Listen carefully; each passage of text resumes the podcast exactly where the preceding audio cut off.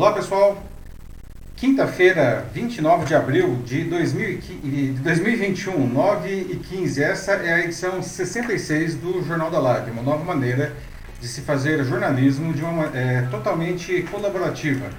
Meu nome é Paulo Silvestre, sou consultor de mídia, cultura e transformação digital e vou conduzir aqui as conversas hoje. Como sempre comigo está o Matheus. E pessoal, tudo bem? Boa noite. Matheus, que sempre faz aí a, a, os comentários e ele também faz a moderação do, enfim, da sua participação no Jornal da Live. Não. Lembrando que para participar do Jornal da Live é muito simples, não basta você, enquanto nós estamos dando aqui a notícia, basta você ah, ah, deixar o, que você pensa sobre isso nos comentários né, aqui da, da, da própria live. Não? Muito bem, pessoal, só aqui um pequeno ajuste. Sim. Uh, o Jornal da Live acontece sempre ao vivo, né, uh, no LinkedIn, no YouTube e no Facebook, nos meus perfis, Paulo Silvestre. Né? Às quintas-feiras, a partir eh, das 21h15, começamos hoje um novo horário. E no dia seguinte fica disponível também como podcast nas principais plataformas do mercado. Não? Escolha a sua plataforma preferida de podcast, procure lá pelo meu canal O Macaco Elétrico e, e aí você pode ouvir o Jornal da Live como podcast, esse formato que está crescendo tanto. Aliás, um aviso aqui, não, a partir da semana que vem, por uma questão de, de, uh, de agenda, o Jornal da Live passará a ser transmitido às terças-feiras, iniciando sempre às 21h15. Então, semana que vem, a partir da semana que vem, terça-feira, às 21h15. Ok? Muito bem, pessoal. Esses são os assuntos que nós vamos debater hoje. Não? A CPI da Covid começou pressionando o Planalto, que reagiu com tudo. Não? Ah, como falhou em enfim, impedir politicamente seu início, não? o governo tentou na justiça tirar Renan Calheiros do cargo de relator, o que também não conseguiu. E agora, as suas milícias digitais ameaçam os integrantes e tentam desacreditar a comissão, né, cujos principais cargos ficaram justamente com a oposição. Renan quer identificar todos os culpados pela crise sanitária que matou, aliás, hoje chegamos a essa incrível e triste marca de 400 mil mortos no país. Não? Mas afinal, por que, a CPI preocupa tanto Bolsonaro? Não? E ela é boa ou é ruim para o país? Na sequência, uh, vamos falar, falar de, de uh, ensino domiciliar, homeschooling, não? e antecipando-se a adoção dessa modalidade, que é uma das principais bandeiras do governo Bolsonaro e deve ser votada pela Câmara dos Deputados ainda nesse semestre, o Conselho Estadual de Educação de São Paulo emitiu um parecer criando uma série de restrições para sua implantação no Estado e encaminhou para a Secretaria Estadual de Educação, que já aprovou. Mas você sabe o que é homeschooling, afinal de contas? Isso aí é uma boa ideia? Não? Por que, que não é uma boa ideia? Na sequência, o movimento de marcas, grandes marcas aqui no mercado brasileiro em apoio às causas da comunidade LGBTQIA+, não vem crescendo na internet. É, tudo por causa de um projeto de lei que está atualmente em debate na Assembleia Legislativa de São Paulo, que quer proibir peças publicitárias sobre diversidade sexual, né? e isso gerou inúmeras publicações nas redes sociais dessas empresas. Né? Afinal de contas, o que esse projeto de lei propõe e por que, que as marcas e vários grupos da sociedade civil estão se opondo a ele? Nosso quarto tema, não? com a pandemia, o uso de delivery explodiu não, em todo o Brasil. Não? Se por um lado isso, enfim, protege os consumidores de um possível contágio pela Covid-19 em locais públicos, por outro, isso faz aumentar enormemente a quantidade de embalagens plásticas que acabam no lixo. Né? Isso gerou um problema ambiental que já está preocupando várias empresas. Como resolver esse problema, pessoal? E a nossa notícia bizarra de hoje, não? Atenção, você pagaria 2 milhões e meio de reais por um meme, um meme que aliás continua rodando na internet, não? Pois acredite se quiser, isso aconteceu nesses últimos dias. Muito bem, pessoal, então vamos começar aqui o nosso debate, na edição 66 do Jornal da Live, não? E a CPI da Covid finalmente começou, não? O governo, que já tinha minoria entre os senadores que compõem a comissão em um placar de 7 a 4, não teve que engolir é, os cargos-chave ficando com a oposição, ou seja, a presidência, a vice-presidência e a relatoria da, da CPI. Né? Então, o Bolsonaro partiu para cima com tudo. Né? Primeiro, ele tentou barrar politicamente a instalação da CPI, mas como não conseguiu, tentou tirar o senador Renan Calheiros do cargo de relator. E como não deu também, agora ele mobiliza suas milícias digitais para, enfim, desacreditar a comissão e até ameaçar os seus membros. Já Renan deixou claro que pretende identificar todos os culpados pela crise sanitária. Vale lembrar que hoje o Brasil atingiu essa assustadora e inaceitável marca de 400 mil mortos pela Covid-19. Né? E eu digo inaceitável porque especialistas da área de saúde garantem que muitas delas poderiam ter sido evitadas se o governo federal fizesse o que dele é esperado ao invés de jogar contra as medidas eficientes de combate à pandemia. Bom, mas agora a CPI está aí. Né? Na semana que vem, não, já começa a ouvir os ministros da saúde do Bolsonaro, não, ah, com os três primeiros dias de passagem que foram trocados dentro da própria pandemia, não, sendo que o Nelson Tait não ficou nem um mês no cargo. Mas aí, pessoal, então vamos lá, fazer algumas perguntas já. Ah, por que, que a CPI dá tanto medo no Bolsonaro? Não? Ter uma CPI agora para avaliar as ações do governo na pandemia é boa ou é ruim para o país? Não? Ela pode atrapalhar o combate à Covid-19, como sugerem os governistas. Né? Ah, e o que você acha dessas manobras do governo, enfim, para atrapalhar os trabalhos da, comiss da, da comissão? Né? E por fim, o que pode resultar dessa, dessa CPI? Certo? Bom, pessoal, a, a CPI da Covid terá, é, começou não, é, nessa, nessa terça não, com um discurso duro, aí, cheio de recados do Renan Calheiros, não, que aparece aí na foto, e é o relator da comissão. Né? Depois que a deputada Carla Zambelli, do PSL de São Paulo, que é aliada do Bolsonaro, tentou tirar o Renan da relatoria da Justiça, ele acabou tuitando. Né? Por que tanto medo? Ele disse no tweet, uma referência ao Bolsonaro. As ações na Justiça para tirar o senador da relatoria foram, enfim, todas derrubadas, aliás, a última agora há pouco, né, no STF, pelo ministro Ricardo Lewandowski.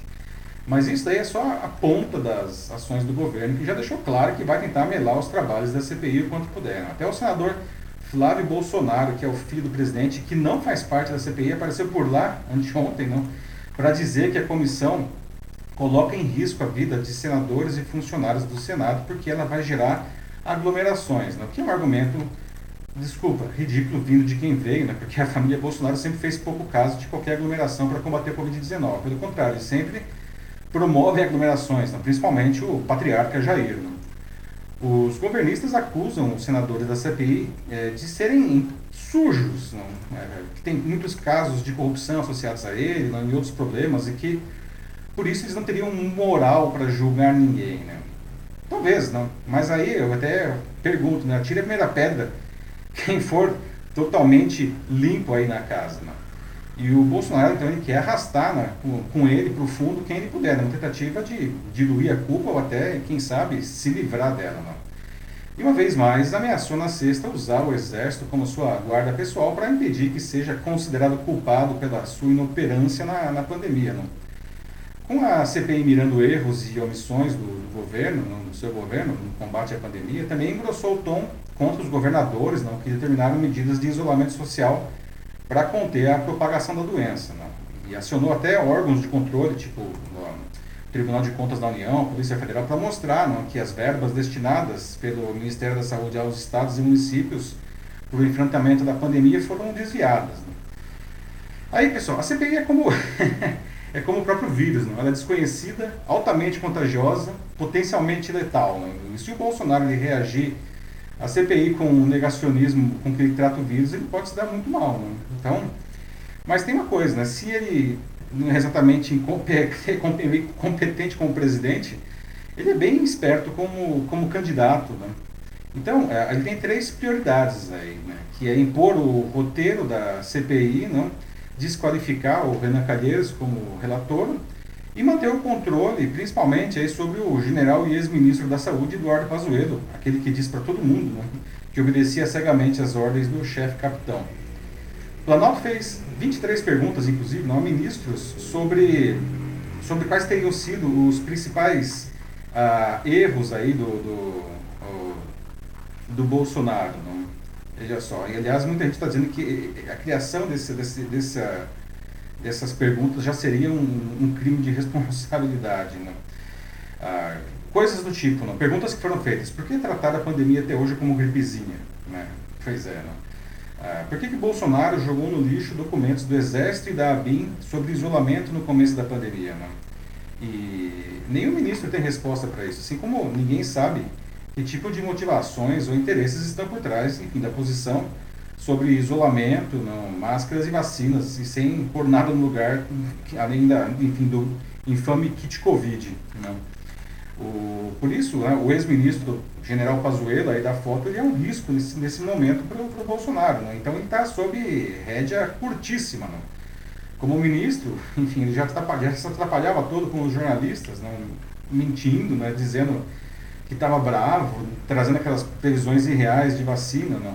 Agora imagine o Pazuello aí jogado numa CPI, não, cheio de raposa política em volta dele, e pior de tudo, para eles, não. Uma, a, maioria é raposa oposicionista, não. A, a, sozinha aí a, a, sua própria sorte, não. O Planalto indicou ainda que, que vai partir para o confronto com os sete senadores considerados independentes e de oposição, né. É, os senadores, aliás, que integram esse grupo, não estão se dizendo já alvo de uma campanha orquestrada de ataques virtuais, não, que tem como origem as milícias digitais ligadas ao bolsonarismo. E essas mensagens incluem desde a disseminação de fake news, como a publicação de declarações descontextualizadas, não, até ameaças. Né? Ah, em outra frente, não, os parlamentares passaram a receber dossiês contra adversários políticos de Bolsonaro. Pra vocês terem uma ideia, nessas primeiras 24 horas é, de, de, de, de vida da comissão, aí, não, ah, posts no Facebook com o termo CPI da Covid alcançaram mais de 3 milhões de interações. Né? E um monitoramento por CrowdTangle né, indicou que os mais populares partiram de bolsonaristas que já são investigados por compartilhar fake news, como justamente a deputada Carla Zambelli. Não? E por trás de algumas dessas publicações relacionadas à CPI nas redes também estão nomes ligados ao, ao tal gabinete do ódio lá do Planalto. Né? Então a estratégia do governo é jogar o Pazuello aos leões né, e deixar os demais ministros na fila da jaula, inclusive aí o Paulo Guedes e o, e o ex-chanceler Ernesto Araújo, né, porque todos eles vão acabar sendo ouvidos pelo jeito. Né. Todos eles, porém, não, enfim, e só cumprem ordens, né, ou cumpriram ordens, como aliás o Pazuello né, é, deixou muito claro, né, um manda, o outro obedece. Né, esse outro é o Bolsonaro. Né. Então, nessa altura do campeonato, o Bolsonaro ele é o grande responsável, né? ele cometeu os grandes erros e ele é o grande alvo dessa CPI, né? não se enganem. E essa intensa articulação do Planalto para esvaziar a CPI, não, é, é, esbarra é uma coisa meio que não tem jeito, né? contra fatos, né? não há argumentos. Então, pessoal, vamos lá abrir os debates aqui. Né? Ah, ter uma CPI agora para avaliar as ações do governo na pandemia é boa ou é ruim para o país? O que vocês acham? Ela pode atrapalhar o combate à Covid-19, como sugerem os governistas? Não? Ah, e o que vocês acham enfim, dessas manobras aí do governo para atrapalhar os trabalhos da, da comissão? Não? O que vocês acham que pode sair disso tudo? E aí, Matheus, como estamos aí? Vamos lá, né? Já temos algumas pessoas falando aqui no LinkedIn. Uhum. É, quem falou primeiro aqui, né, foi o, é, foi o Idio é, Cruvinel. Ele disse que a CPI é mero palanque eleitoral, né? Que é um absurdo ela ser comandada por tantos corruptos, que é, acaba sendo, de certa forma, uma crítica válida. De sim, fato, assim, sim. vários ali em especial, né? Acredito que ele deve estar pensando no Renan Calheiros. No, o próprio Renan. Sim, sim não é flor que se cheire mesmo. É, esse aí, essa é, ídio, né? Isso, ídio. É, esse é um, é um, bom ponto que você traz, não? Ah, e esse é justamente um dos argumentos defendidos pelos, pelos governistas, né? Aquelas pessoas não teriam moral para julgar ninguém, mas então, na verdade, melhor de fechar. Quem que será que seriam essas pessoas que teriam moral, né? É, concordo plenamente, tá? Eu acho que seria ótimo se fossem pessoas aí ilibadas, mas é difícil. É, é difícil, é difícil. Uhum. Agora, um ponto que você traz também que é válido, não? É, CPI é um julgamento político. Não? Aliás, a CPI ela é um mecanismo não para as minorias não é, fiscalizarem o, o, governo. Isso é um dispositivo constitucional com esse objetivo. Não? Tanto que para criar uma CPI você só precisa de um terço dos votos da casa, justamente para indicar as minorias. Não? Então, é, aquilo lá não é certamente um julgamento político. Não? E é interessante observar também que a CPI ela não, pode, ela não tem poder de mandar prender, de mandar caçar, não, não tem esse poder. A CPI ela vai, no final das contas, emitir um relatório, e é por isso que o cargo de relator é, é, é tão importante. É, esse relatório, ele sim pode ser é, enviado para diversos órgãos, o próprio Senado, a, Câmara, né, para abrir um eventual processo de impeachment, ou enfim, para investigações na PGR, não, na Procuradoria Geral da República, não, esses, esses outros órgãos, eles sim é, têm é, poder de, de, causar um dano real, aí a, seja lá quem for, inclusive o presidente. Não? Então, o, o resultado da, de uma CPI é esse relatório. Não? Vamos lá, agora eu vou passar um pouco para o YouTube, né? A Bianca Zambelli está aqui com a gente mais uma vez. Ela fala né, sobre como é, tudo isso é uma história né, do sujo falando do mal lavado. Então... De novo, ponto, né? Aham. Uhum. Então, de novo, assim, não é uma coisa muito... Né, assim, parece que ninguém tem uma moral nessa história. Uhum. É, e ela continua aqui, né? Ah, no caso, antes dela vem a Ana Lúcia Souza Machado, que fala né, que ó, ela acha que é bom sim essa CPI da Covid, assim, porque tem que pôr, como ela coloca ela mesma aqui, entre aspas, tem que pôr ordem no barraco. Uhum. A Bianca Zambelli continua, né, e ela pergunta, né, nossa, é atrapalhar o combate? Não, porque para se atrapalhar precisa ter feito algo que ajude. Não existe comando nacional na pandemia e desde o começo até agora está uma pura zona. A CPI só vai formalizar o que todos já sabem. Resta saber se algo vai ser feito a partir disso. Pois é, dois, é, três excelentes comentários, três ou quatro, né, da Bianca e da Ana. Né, é, o que, aliás, até me, me leva a uma outra pergunta. Né, é, será que essa CPI deveria ter sido já criada antes, talvez no ano passado?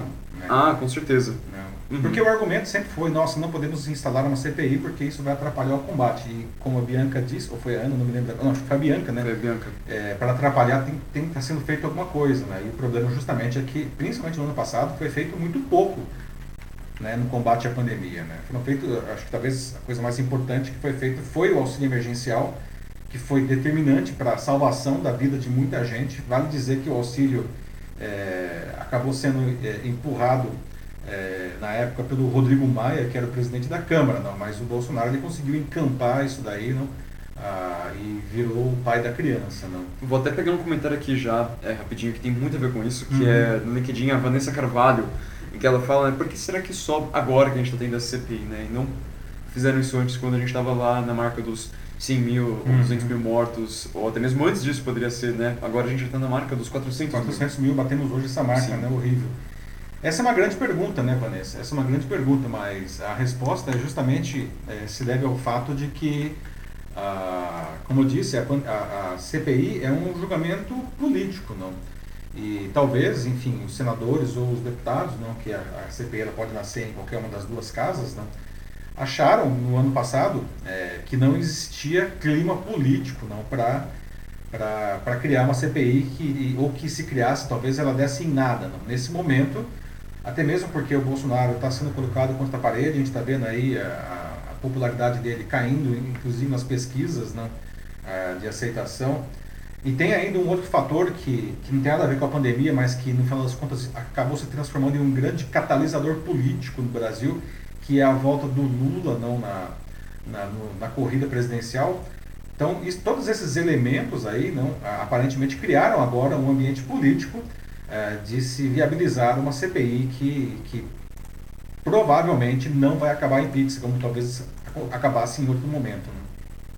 Uh, tem um comentário aqui no LinkedIn, mais uma vez, que é do Luiz Henrique Lima Faria, que ele pergunta assim, ah, mas corrupto então serve só para apoiar o governo e não serve para fazer oposição. Estranho, né? Mas é, mas é que tá, né? Não é só de um lado que tem corruptos. É, isso é uma coisa que tu não tem que entender sim, mesmo. Sim. Corruptos tem é, em todos os espectros, em todos os lados.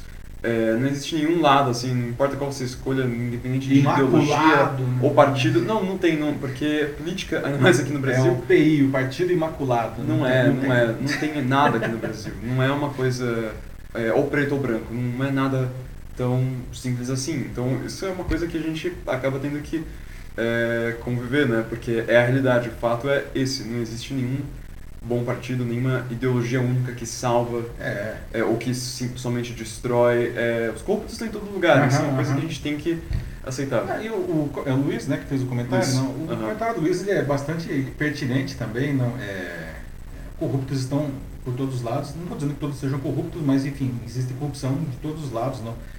E o corrupto não está só do lado do governo, não. o corrupto também está na oposição. Então, da mesma como o Luiz sugere, corrupto não serve só para apoiar o governo, corrupto também serve para é, fiscalizar, combater o governo. É tudo um jogo de interesses, afinal de contas. De novo, né, gente? CPI é um julgamento político, né? Não pensem que aquilo lá é um, é um julgamento com base em legislação. Eles funcionam como se fossem é, investigadores, não? Daí, aliás, o termo CPI, né? Comissão Parlamentar de Inquérito, não? Eles funcionam como investigadores. Eles vão tentar desenterrar a verdade, mas é interessante que, veja só, a verdade não é o objetivo da CPI. A verdade, ela, se é que ela aparece, não, ela é ferramenta da CPI para atingir um objetivo que, no final das contas, acaba sendo um objetivo político. Não se enganem, tá, gente? É, vamos colocar as coisas na devida perspectiva. O Joaquim Desder Neto, que está aqui com a gente no LinkedIn também, é, ele, aqui no começo ele está tentando, é, pelo que eu vi, acho que tentando levantar acho que o espírito, a moral de todo mundo aqui, né? O ânimo, falando que né, em qualquer fracasso que nós possamos sofrer na vida, nós sempre temos que é, transformar isso num sucesso, então sempre temos que virar o caminho certo. Uhum. Então acho que realmente para tentar jogar um pouco de luz né, nesse, nesse problema, então é muito legal. Que é muito bem-vindo, muito bem-vindo, Joaquim. Mas, ao mesmo tempo, o Joaquim ele tem as preocupações dele, né? Ele fala que, de que essa é, CPI, na opinião dele, só vai gastar os recursos financeiros que deveriam ir para os mais pobres, mais necessitados do povo brasileiro. É, agora. É, dois comentários interessantes que você traz. É, o primeiro, não, como o Matheus colocou, de jogar um pouco de luz nisso daí, acho ótimo e necessário. Não? E o segundo, que é a questão dos recursos. Não? Ah, mas, de novo, vamos colocar as, a coisa na, em perspectiva. Né? A, a CPI, ela, gera, ela consome recursos? Sim, consome sem dúvida, como qualquer ação do governo, é, recursos vão para o dreno. Não? Poderiam ser é, melhor usados no combate? E aí é uma grande questão, é, porque a, a, CPI, não, como a, a, Vanessa, se não me engano, falou há pouco, não, por que, que essa CPI não foi, foi feita, feita antes? antes não? Uhum. quando nós tínhamos, sei lá, 100 mil mortos. Não? Talvez se tivesse consumido esses recursos, que não são muitos proporcionalmente falando, quando nós tivéssemos 100 mil mortos e, enfim, algumas coisas fossem colocadas no lugar, não diminuído no negação uma organização realmente nacional do combate à, à, pandemia, talvez hoje nós não estivéssemos com 400. Estaríamos com mais do que 100, mas talvez estivéssemos com 200, 250, não sei. Especulando, mas provavelmente nós teríamos menos, não? Então é, é, uma, é uma, uma boa pergunta que você traz. É, mas eu acho que é, se a CPI ela precisa ser feita, ela precisa ser feita o quanto antes, justamente para corrigir os rumos aí do que está errado aí no combate à, à pandemia. A Bianca trouxe aqui no YouTube agora um comentário também super pertinente que ela fala né, que se os deputados é, e os senadores eles tirassem né, aquela parte de benefícios deles, né, daria para fazer tranquilamente tanto Nossa. essa CPI quanto atender as necessidades da população. Pois é, né, Bianca? Uhum. Isso nos traz a um tema que eu até sempre discuto com o Matheus aqui já há, uma, há um mês, não toda semana que discute aí, vamos falar espe especificamente de orçamento, que é um tema cascudo, não? É um tema bem difícil, porém necessário, não? A gente viu aí, não, o ano semana passada o Bolsonaro acabou ah, na sexta-feira, no, no último minuto, ele acabou aprovando o orçamento que chegou completamente não modificado pelo do Congresso, não? Com vetos, não? É, vetos para diminuir justamente a, a, as verbas para as emendas parlamentares e vetos para diminuir também emendas do governo e, e, gastos discricionários, ou seja, aqueles que não são obrigatórios. Não. Uh, o que, aliás, isso também gerou um baita de um desgaste entre o executivo e o legislativo, não? porque, enfim, o, o, legislativo, e particularmente o centrão, já percebeu que quem está com a faca e o queijo na mão agora são eles, né? Bolsonaro está no bolso dos caras e não o contrário. Né? Então eles estão agora aí, né, fazendo valer aí o apoio que eles dão a ele, não? E isso é, custa dinheiro.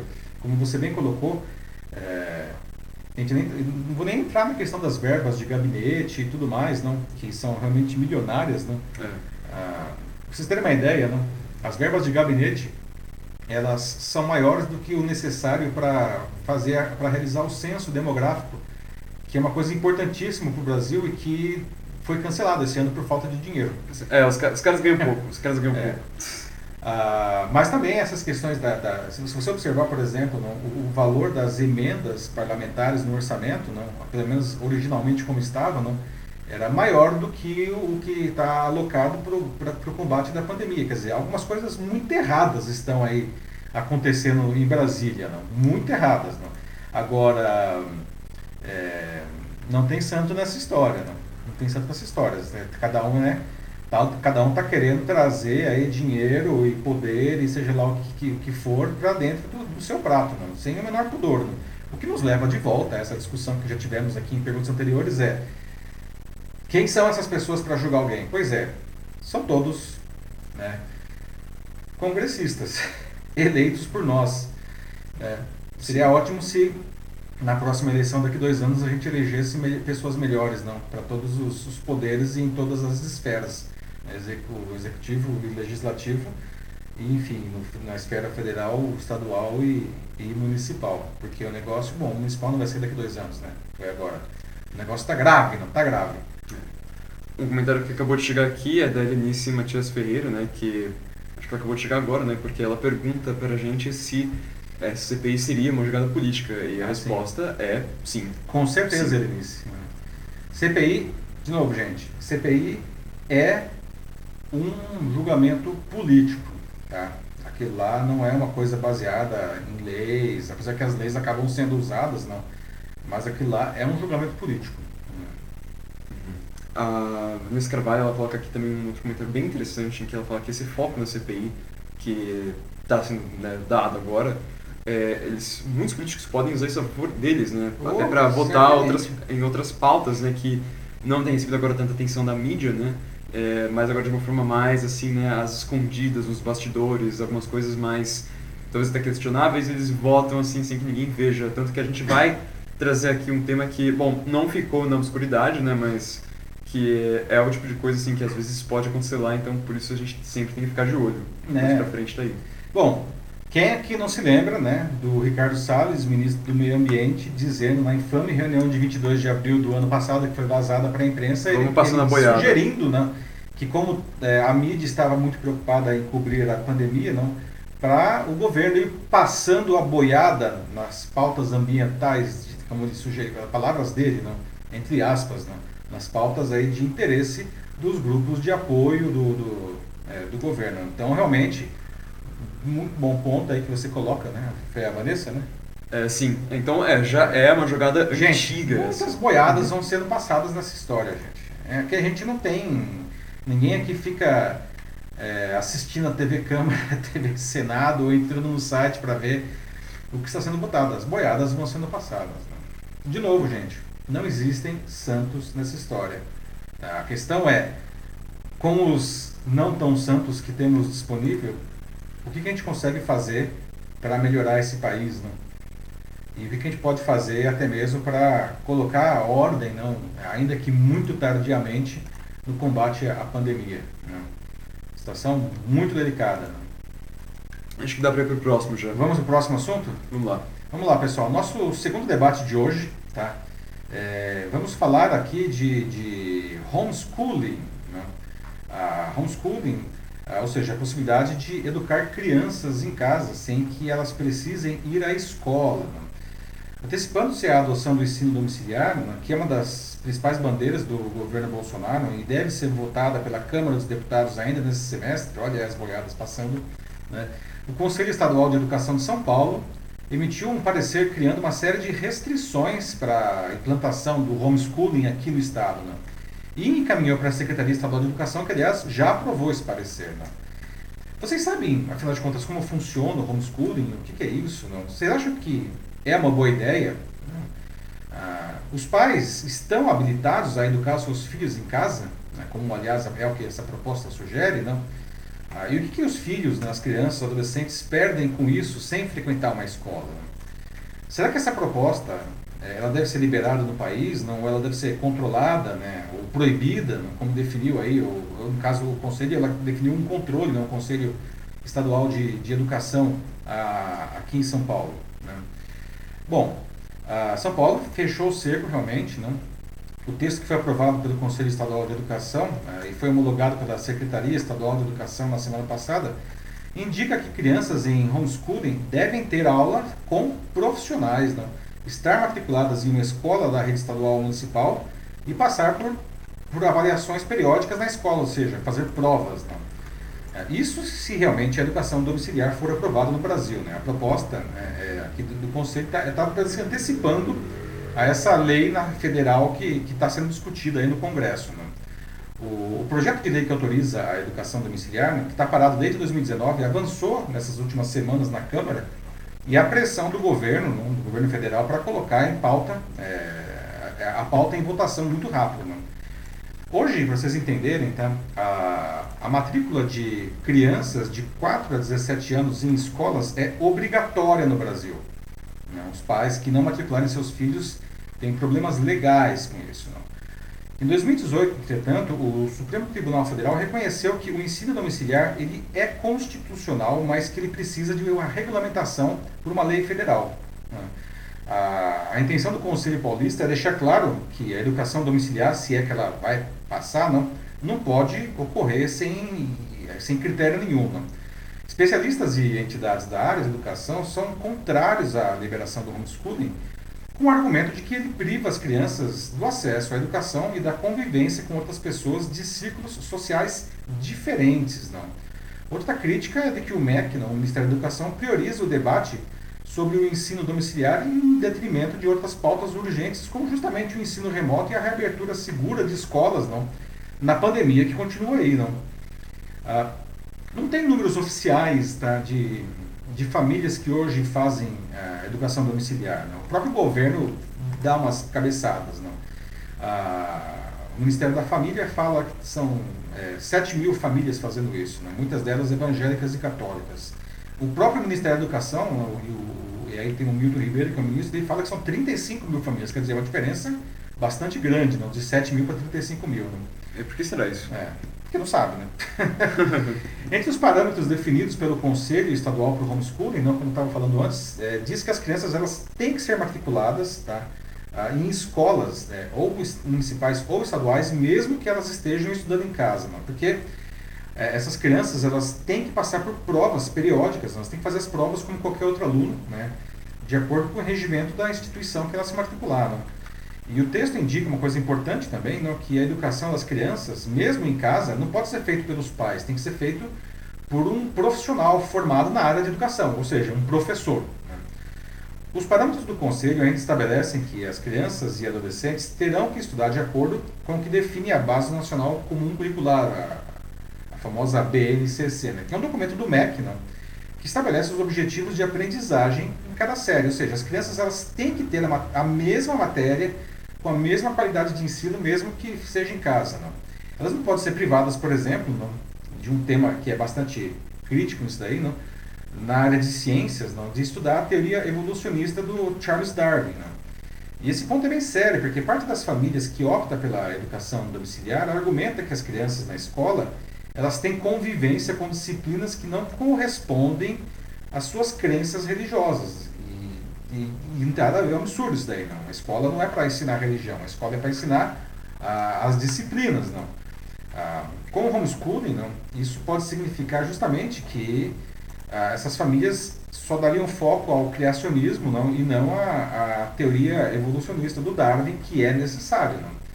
A indicação do Conselho, não, é, daquele Conselho de São Paulo, não, não tem força de lei. Né? Se, se realmente é, o homeschooling for aprovado como uma lei federal, os conselheiros eles vão ter que se reunir de novo para detalhar como que vão ser atendidos os parâmetros não, é, que eles estabeleceram. Por exemplo, você precisa definir como que vai checar se os profissionais que estão ensinando as crianças em casa, não, se eles são realmente habilitados, não, e se enfim, estão sendo feitas provas e, e tudo mais, não. Na Câmara dos Deputados, a relatora do projeto de lei não, é a deputada Luísa Canziani, do PTB do Paraná. Né? O projeto ele tramita em conjunto com outros sete projetos, outras sete propostas que, sobre o assunto, não, algumas delas que são favoráveis ao homeschooling e outras que são contra o homeschooling. Né? Ah, bom, por conta disso tudo, não, o, o homeschooling, na prática, ele pode criar cidadãos de segunda categoria, não? porque eles não vão saber como o mundo é de fato. Não. Vão ser guiados aí por, por dogmas, não. Potencialmente vão se tornar pessoas intolerantes, não.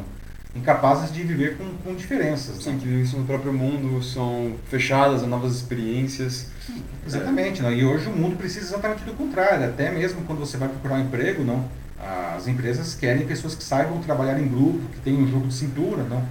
E se você privar as, as crianças, esses adolescentes desse tipo de conhecimento, eles não vão ter isso daí, não? Sim, a escola é muito mais que só aprender matemática, linguagens, Exatamente. ciências, é, o fato da criança estar ali, né, tipo, é, de fazer amigos ou estar em contato sempre com, com vários professores que né, são especializados nas suas matérias. Uhum. É, e mesmo o, o próprio espaço da escola em que elas têm, né, toda a convivência é tão essencial quanto qualquer tipo de fórmula que ela pode aprender, qualquer teoria é, linguística ou livro que ela possa ler, porque é, a escola cria cidadãos também, faz parte Exatamente. da educação de qualquer pessoa. E isso acontece com justamente a, a diversidade, não? Porque uma família, por mais é, que ela seja bem intencionada, por mais que ela, enfim, seja preparada, ela sempre vai ter uma visão parcial do mundo.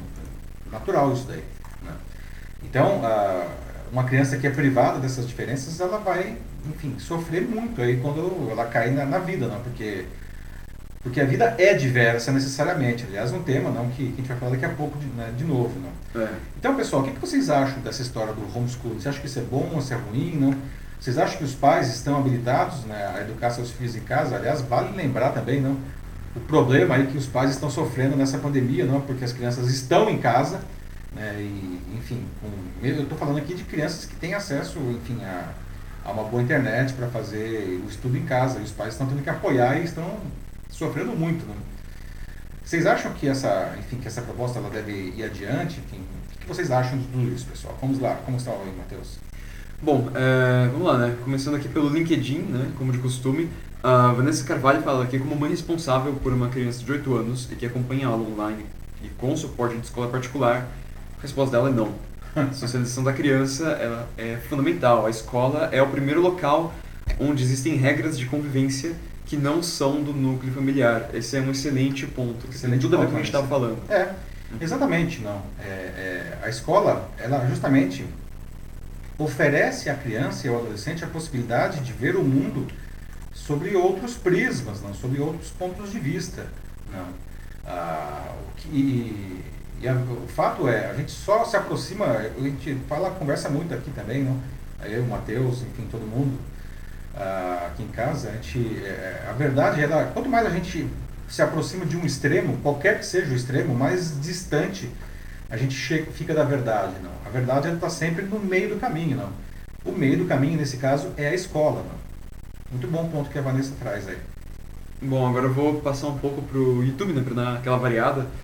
É, então agora eu tenho a, o comentário da, é, da Ana Luz Souza Machado, que ela diz, né, aproveitando a bagunça geral, como sempre o governo vai dar um jeitinho de colocar qualquer coisa para agradar pequenos grupos. Se nem estamos dando conta de cuidar do ensino que temos, e ainda mais agora eles querem fazer um negócio como é, inteiramente homeschooling. É, né, pois com- é. Né? Qual a ideia aí? É, o, os defensores do homeschooling, eles argumentam com razão né, que se essa lei for aprovada, as famílias não vão ser obrigadas a adotar homeschooling. Claro que não, vai adotar Bem quem lembrado. quiser. Uhum. Né? Ah, mas o buraco é muito mais embaixo e tem a ver com isso que a Ana está dizendo, não? Porque, é, é, ok, digamos que uma família ela se sinta preparada para aí ela tenha tempo e tenha disposição ou tenha dinheiro aí, no caso, para contratar um professor, que é o que, aliás, São Paulo quer, não? É, ah, o buraco é mais embaixo porque essa formação ela vai ser necessariamente limitada, limitada justamente nessas diferenças, não, que são tão importantes para a formação do indivíduo.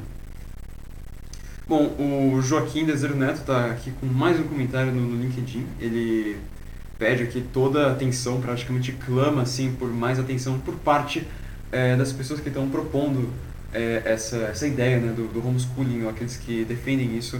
eh, porque né, o Joaquim, ah, quem já conhece ele aqui, né, que vem, costuma vir bastante na live, é um grande defensor né, da, da educação, é um caminho para consertar todos os problemas do país. Então, claro que o Joaquim não podia deixar de, de se posicionar aqui, o que ele fala então é que sim, né, é, que falta preocupação é, da parte das pessoas na educação, que isso tem que ser analisado com muito cuidado, com muita cautela e, assim, o jeito que ele fala que está acontecendo é, não tá, não tá indo, né, como ele diz, né, aqui no fim, não funciona mais esse papo de boteco.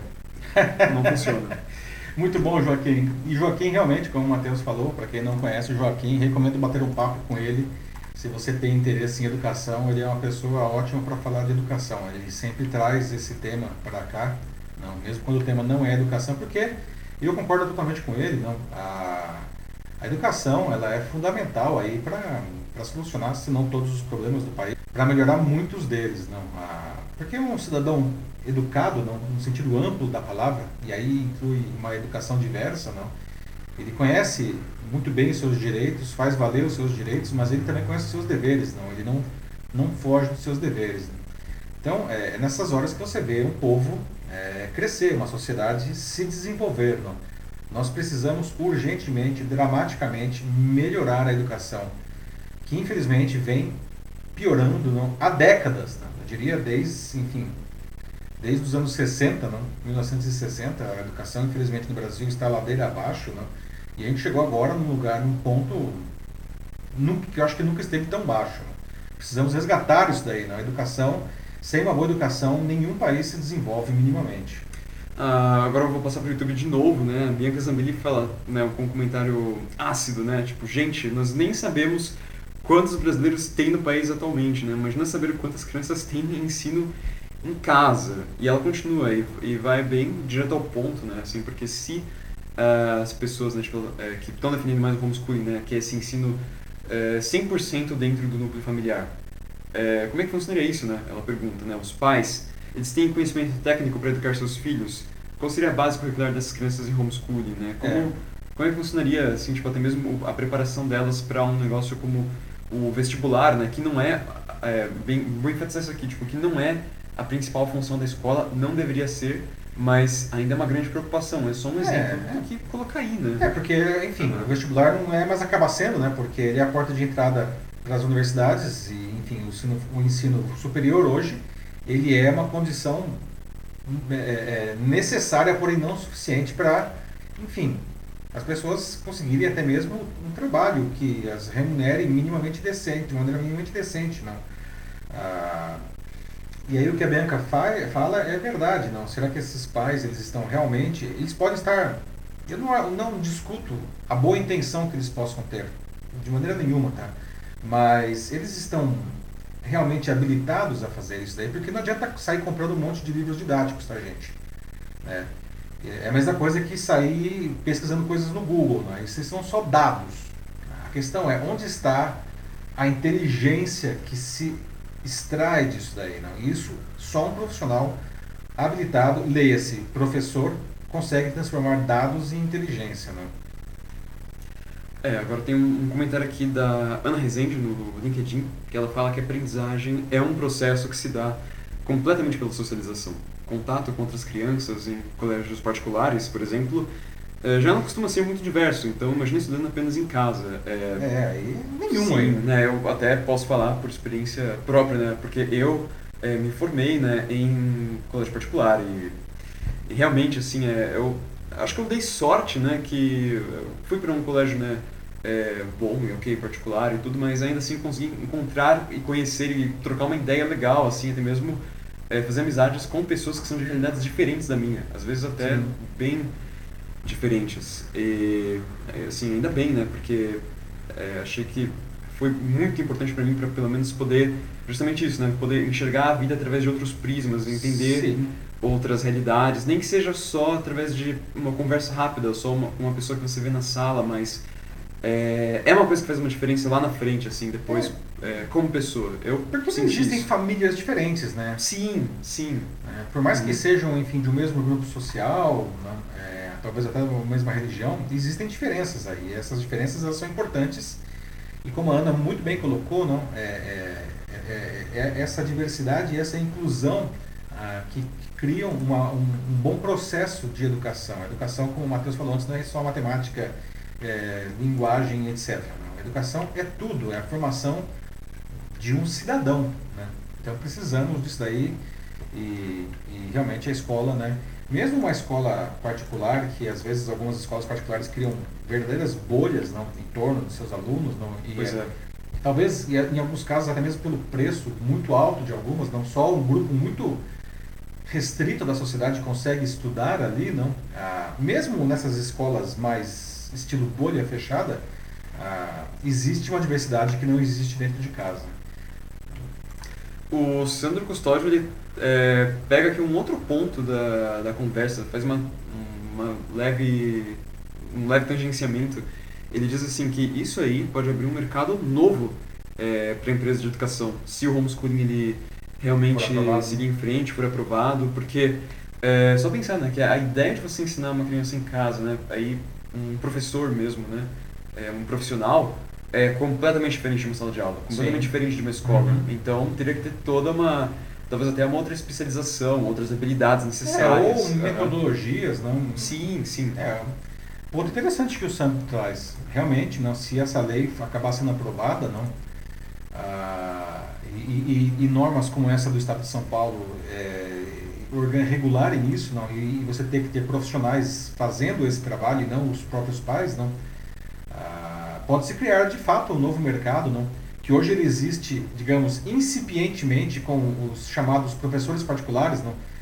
É, só que a, proposta do professor particular é, não é homeschooling, não. É, é, assim, é que o aluno está na escola e não está conseguindo aprender por qualquer que seja o motivo, e aí os pais contratam um professor particular para suprir essas deficiências da criança em casa, né, que eles estão substituindo a escola. Não.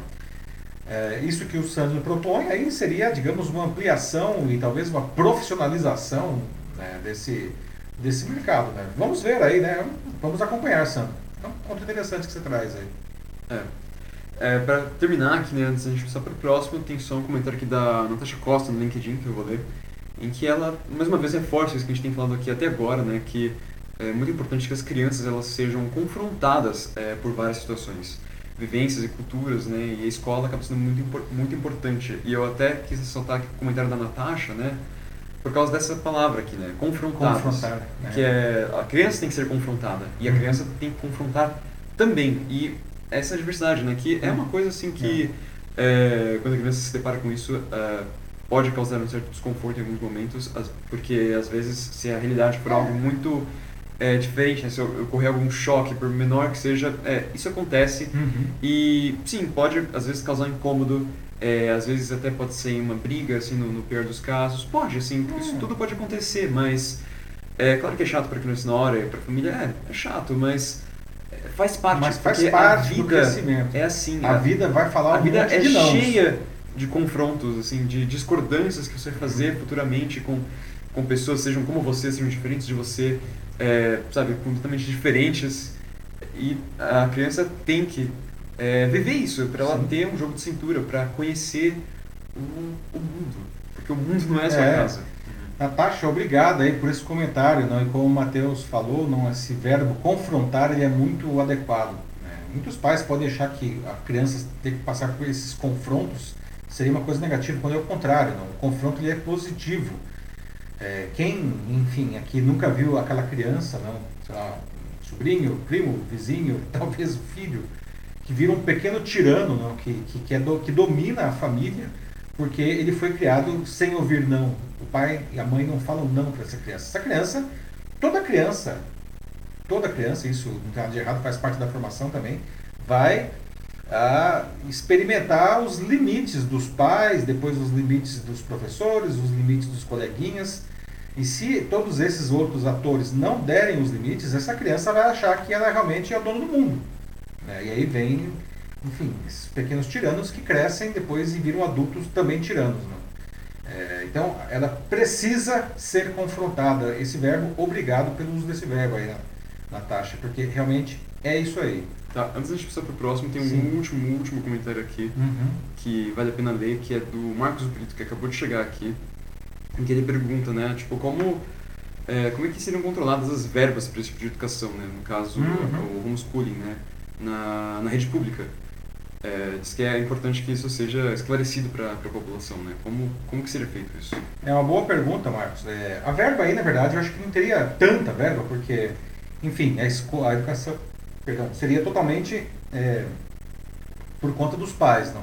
O que teria que ter, supondo que realmente essa proposta aqui não, de São Paulo se espalhe para todo o Brasil, não, é, é que existam vagas para essas crianças nas escolas públicas, é, mesmo que elas, enfim, é, estudem aí com os pais, não. A, Porque, enfim, a, a proposta é justamente que elas, elas estudem, elas se matriculem para que elas possam fazer provas dessas, dessas instituições. É, então, eu acho que seria aí o, o, contingenciamento aí, não seria basicamente esse daí. Né? Mas é, uma, é um excelente ponto que você traz também aí. Não? É, tudo isso precisa ser endereçado. Será que está sendo endereçado? Bom, bom ponto, né? Fica a questão. Fica a questão, exatamente. Vamos para o próximo? Vamos para o próximo assunto aí, pessoal. Vamos lá, atenção. Né? É... E vamos falar agora de um tema que mistura intolerância e censura, não? que são duas coisas que normalmente andam juntas. Né? A Assembleia Legislativa de São Paulo está discutindo um projeto de lei que proíbe propagandas que tenham alusão a orientações sexuais e a movimentos de diversidade sexual. A, a, proposta ela é combatida por vários grupos dentro da própria Assembleia não, de vários movimentos civis. Não? E agora, grandes marcas, grandes empresas também estão se posicionando contra essa proposta. Segundo a deputada Marta Costa, do PSD, aqui de São Paulo, naturalmente, né, a justificativa é, abre aspas, limitar a veiculação de publicidade que incentive o consumidor a práticas danosas, fecha aspas. Ela diz também que, novamente abrindo aspas, o uso indiscriminado desse tipo de divulgação traria real desconforto emocional a inúmeras famílias, além de estabelecer prática não adequada a crianças que ainda sequer possuem, em razão da questão de aprimoramento da leitura, 5 a 10 anos, capacidade de discernimento de tais questões, fecha aspas. Bom, pessoal, o que vocês acham ah, de uma publicidade, por exemplo, com um casal homoafetivo? que, que não caberia nessa proposta aí, né? Isso ofende você de alguma maneira? Isso, você acha que uma propaganda como essa pode prejudicar a formação de crianças e de adolescentes? Não, ou sei lá, ela deveria passar só em horários restritos? Não, ou isso representa a sociedade que a gente vive? Não, e impedir isso seria apenas um sinal de censura, não só de censura, aliás, não, mas também de intolerância. Não? O que, que vocês acham, por fim, das grandes marcas aí, não muitas empresas grandes ah, se posicionando aí contra não, a, essa, essa proposta? Não? O movimento das marcas não, no mercado brasileiro, em apoio às causas da comunidade LGBTQIA+, vem crescendo. É, e na internet também. Não? Ah, grandes empresas aproveitaram esse momento para levantar a bandeira da diversidade e reforçar o seu posicionamento favorável a pautas sociais. Não? usando inclusive hashtags do tipo propaganda pela diversidade, LGBT não é má influência, abaixo o PL 504, que é o número desse projeto de lei. Né? As campanhas fazem parte, as campanhas das marcas, não, fazem parte de uma iniciativa do Fórum de Empresas e Direitos LGBTI+, não, em resposta a justamente esse projeto da, da Marta Costa. Não. O órgão é responsável por discutir temas de diversidade em 108 companhias que atuam no Brasil. O movimento de conta, é, perdão, o movimento contra o preconceito ganhou força, não? É, e tem, pra vocês terem uma ideia das marcas que estão envolvidas, aí temos Coca-Cola, que aliás tem aí um comercial uh, que foi censurado na Hungria, né, da própria Coca-Cola. Uh, veja que esse problema não é só do Brasil, não. É, Avon também está aí, Natura, Uber, Mercado Livre, Boticário, né, muitas outras marcas. Né? Todas elas estão usando as redes sociais para cravar né, o posicionamento em prol da diversidade. Né? A votação do projeto deveria ter acontecido ontem, né, na quarta, mas ele foi reencaminhado para a Comissão de Justiça da, da Alesp, não, da Assembleia Legislativa, por pressão, inclusive, de várias bancadas da casa. Segundo a Associação Brasileira de Agências de Publicidade, o projeto seria inconstitucional, uma vez que a competência para legislações referentes à publicidade é exclusiva da União, não? e o órgão ainda classificou como censura não, essas medidas propostas pelo, pelo projeto. Tá?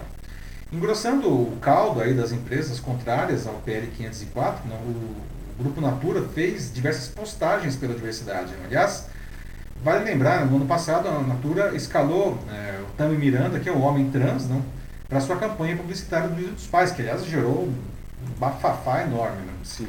O concorrente não, da Natura, o Boticário, também endossa a campanha não, é, contra a proibição. E ela a empresa veicula desde 2015 várias peças publicitárias protagonizadas por casais homoafetivos e que sempre também gera maior bafafá. Né? Bom, vale dizer que desde o início dessa legislatura, né, há dois anos, as pautas de costume têm marcado os debates mais acalorados aqui na Alesp. O mais recente foi sobre a importunação sexual, né, contra a deputada Isa Pena do PSOL, né, que teve o seio tocado, né, ah, pelo colega Fernando Cury do, do Cidadania, né, em plena sessão no plenário, né. É, e o Cury acabou tendo o mandato dele suspenso por seis meses, né, uma decisão inédita da Alesp, né, como aliás a gente já até debateu aqui, né, no Jornal da Live, né, acho que há três semanas, né? Sim, por aí. É, a discussão da, da, dessa proposta é, vale dizer, essa proposta agora da, da conta da publicidade é, com diversidade é, sexual, não? Ah, ela, ela foi, a, a, discussão foi, foi aprovada pela maioria com apoio dos deputados que não integram a bancada religiosa. Né? Quem, aprovou, quem, surge, quem deu continuidade foram parlamentares do PSDB, do PSL, do PP, do Republicanos, do Podemos. E a oposição agora sugere como alternativa, né, esse negócio aí não vai passar pelo jeito, né, mas eles falam, uma alternativa seria vetar, abre aspas, material que contenha alusão a drogas, sexo e violência explícitas relacionadas a crianças. Fecha aspas. Então essa é a alternativa que está sendo proposta. Né? Então, pessoal, o que, vocês acham, enfim, de uma publicidade aí, como essa da Coca-Cola que eu mostrei agora? Né? Isso ofende você? Não? Vocês acham que isso pode enfim, prejudicar a formação das crianças, adolescentes, não, é, ou isso, enfim, na verdade deveria ser encarado com naturalidade porque a sociedade hoje é assim, né? E, e, e essa ação, enfim, das marcas, né? O que vocês acharam disso daí?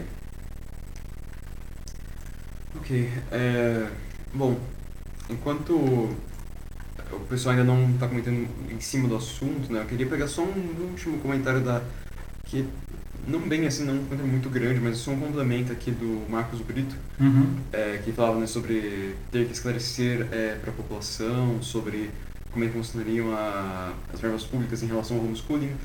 É, que no final, assim, quando a gente já estava explicando e falando aqui sobre o comentário dele, ele tinha escrito mais uma última parte que eu não tinha visto, e a gente tinha passado para frente, uhum. que ele falou, é, precisa esclarecer a população de que educação não é só na escola particular. Ah, sim. Ah, sim. entendi, entendi. É verdade, não. É, é verdade, é, Marcos, e não é mesmo, né? E aí realmente existe muito dinheiro e a gente poderia até questionar, não? É, como esse dinheiro está sendo usado aí na educação pública, não? que é um outro debate que daria uma edição inteira do Jornal da Live. Não? É, mas é, eu até falei no meu, no meu exemplo aí, mas uhum. assim, não quis dizer de que assim, o lugar em que eu estudei, né, é o único lugar em que você pode é, aprender e aprender bem. Ah, não, de maneira é, não, claro que não. Claro que não. Assim, eu só usei isso porque foi o meu exemplo, o meu caso, mas... Sim, a sua perspectiva, Sim, né? claro que uma escola pública também pode ensinar bem, assim, e tem que ensinar bem, porque às vezes é o que as pessoas é, têm e é o que elas precisam. Sim. Então a gente Aliás, traz esse debate. É, precisamos defender justamente a melhoria da escola é. Aí que eu ia chegar. Ah, boa. Então. Sim, precisa, por isso que a gente traz esse debate, por isso que é para trazer essa essa atenção mesmo, porque uhum. já está mais que na hora da gente ter essa melhoria na educação pública. Mesmo. Sim, exatamente. Uhum. Uh, bom, agora continuando aqui, né, agora sim tem alguns comentários é, do Marcos Brito aqui mais uma vez. É, ele disse Seguimos que, com o Marcos. Isso, ele disse, bom, é, é bom não censurar, mas sim educar as crianças de hoje para que no futuro a diversidade seja para um mundo melhor.